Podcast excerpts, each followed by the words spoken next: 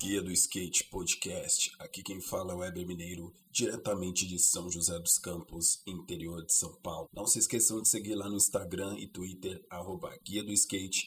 E agora temos um canal no Telegram criado especialmente para skatistas, onde você receberá os conteúdos de todas as nossas redes sociais e materiais exclusivos. Se você gosta do meu trabalho, por favor, me ajude e faça uma avaliação lá na Apple Store e nos ajude a divulgar e a espalhar o conhecimento. No podcast de hoje, vamos contar a história de um dos skatistas considerados pai do skate moderno, que influenciou gerações, Tony Alva.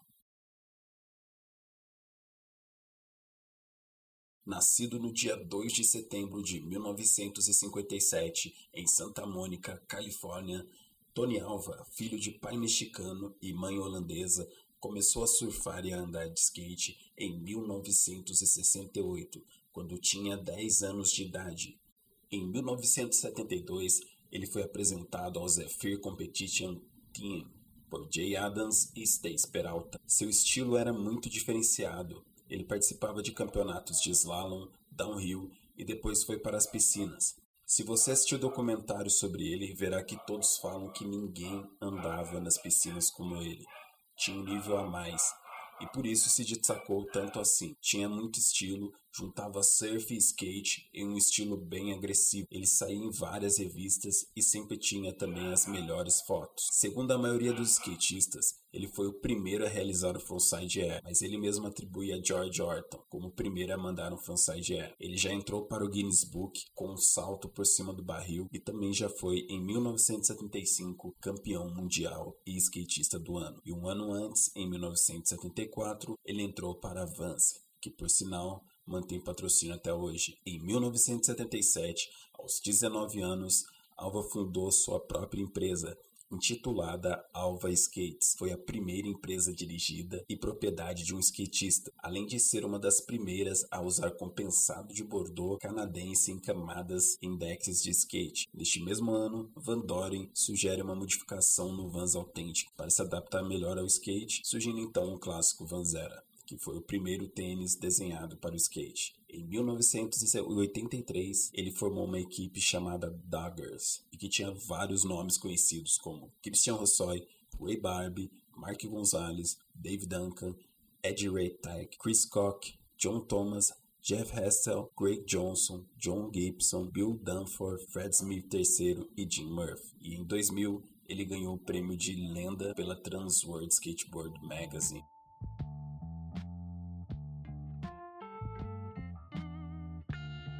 Agora quero aproveitar e falar para vocês sobre os parceiros que apoiam o Guia do Skate Podcast, que são as seguintes marcas: Ruas, Santa Cruz, Protestant, CK Skate Shop, Outside Skateboard e Dude Dog Boston. Os links eu vou deixar embaixo na descrição para você conhecer o trabalho deles.